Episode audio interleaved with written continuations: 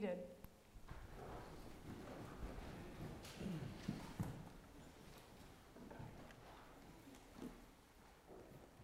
In 1953, an oil field worker found bone fragments in the dusty Permian Basin near Midland, Texas. He had no idea how old the bones were or how they got there, but he knew enough to contact some archaeologists to study them, as well as the bones of animals that were found nearby. It's amazing what you can find out from dry bones. In this case, scientists were able to discover quite a lot. The fragments belonged to a woman who lived more than 9,000 years ago. They could tell that she died about age 30. The wear and tear on her teeth indicated that her food was coarse and probably contained bits of stones that were used to grind her food. They could also tell from the bones that the West Texas desert where she died had once been wetter and greener. Dry bones are lifeless, and yet they can tell us so much about the life they supported gender, height, diet. What is found nearby can tell us how people related to each other, the types of work they did how they related to animals. Our world has many graveyards of dry bones in places of war, poverty, violence, natural disasters, genocide, and sickness. We discover old ones that have been forgotten. We also create new graveyards. Some bones are buried underground, others in caves. Some are anonymous, and others are distinguished with ornate monuments. And all those dry bones tell stories about the people who used to animate them. Ezekiel was not literally dry bones yet. But when God showed him a vision of a valley of dry bones, he knew right away they represented him and his community. He and thousands of others from Jerusalem were in exile, carried away from their home and forced to live in captivity. It is as if they were in a deserted valley the bones in his vision represent the spiritual reality of these captives. They feel lifeless, unspirited, hopeless. They feel dry. If we can learn about the life of someone from their dry bones, what can the bones in this valley tell us about Ezekiel and his captive community? Perhaps that they had abandoned the source of their life, God. Perhaps that they had turned against one another, were arrogant, and started to believe they could thrive by trusting in their own power or using that power in ways that caused destruction. Certainly, dry bones tell us that they are without spirit. What caused the demise of one led to the demise of them all as a community.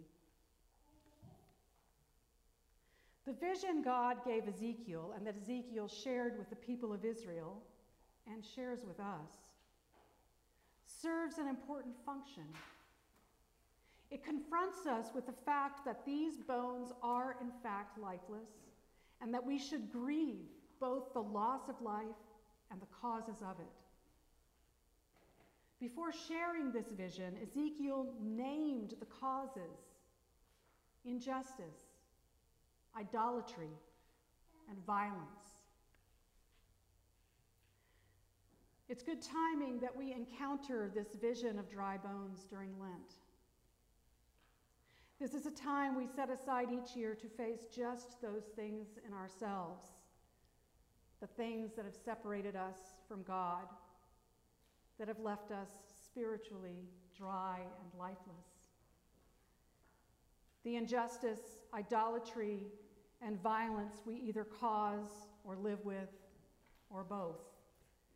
It is a time to acknowledge our waywardness and reorient ourselves.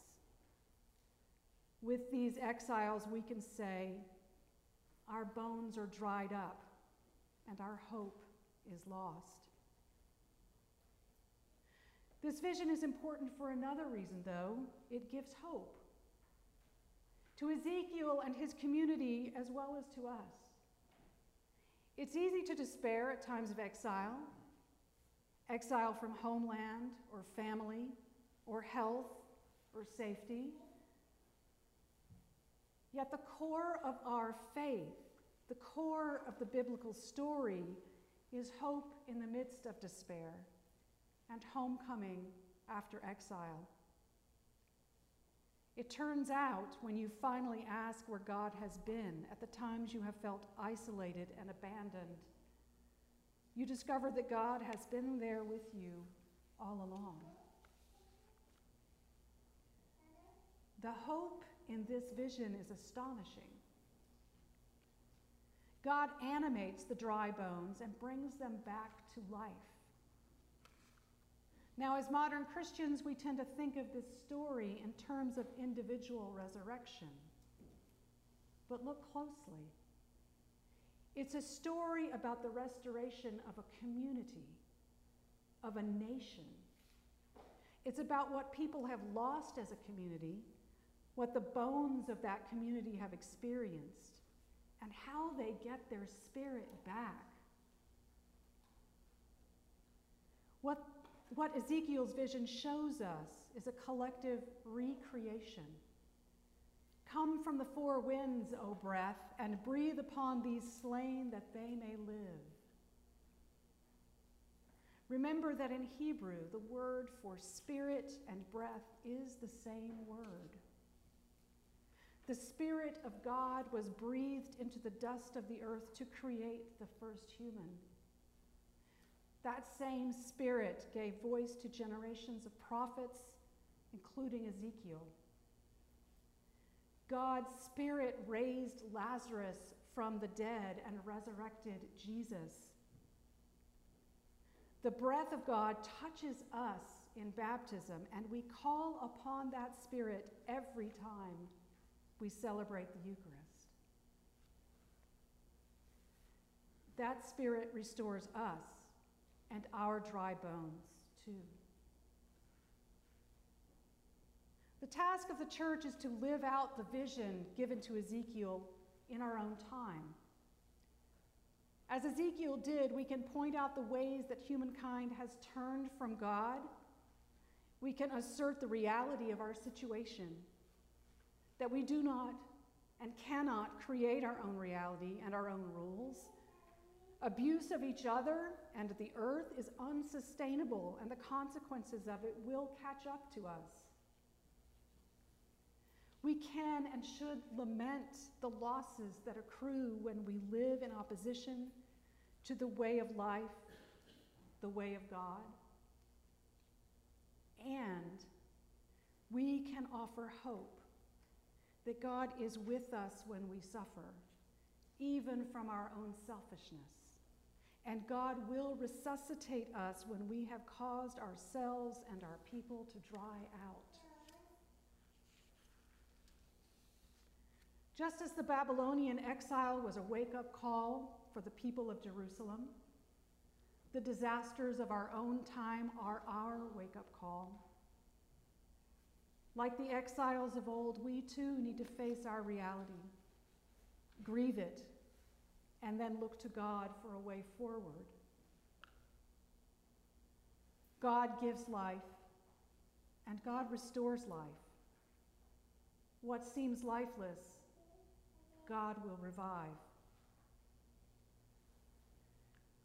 Perhaps 9,000 years from now, someone will find our dry bones. What will they learn from them? Surely they'll be able to tell what we ate, what sicknesses we had.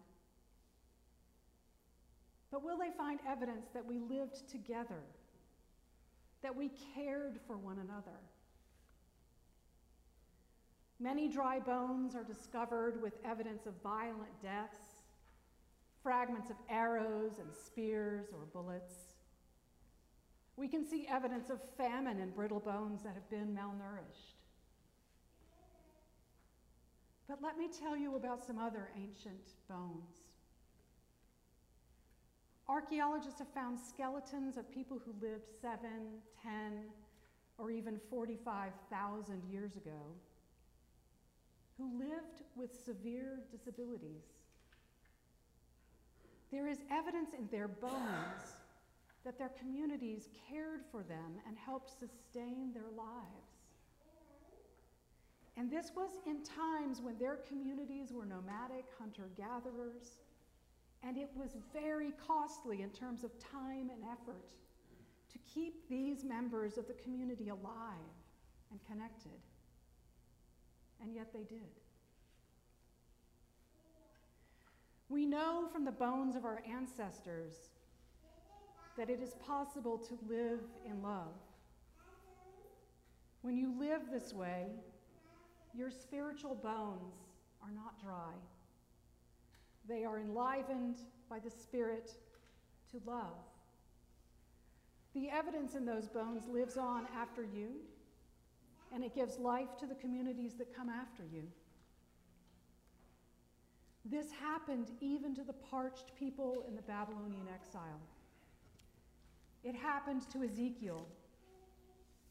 Among those who were expelled from Jerusalem and carried to a foreign land were people who recognized their transgressions and sought reconnection to God.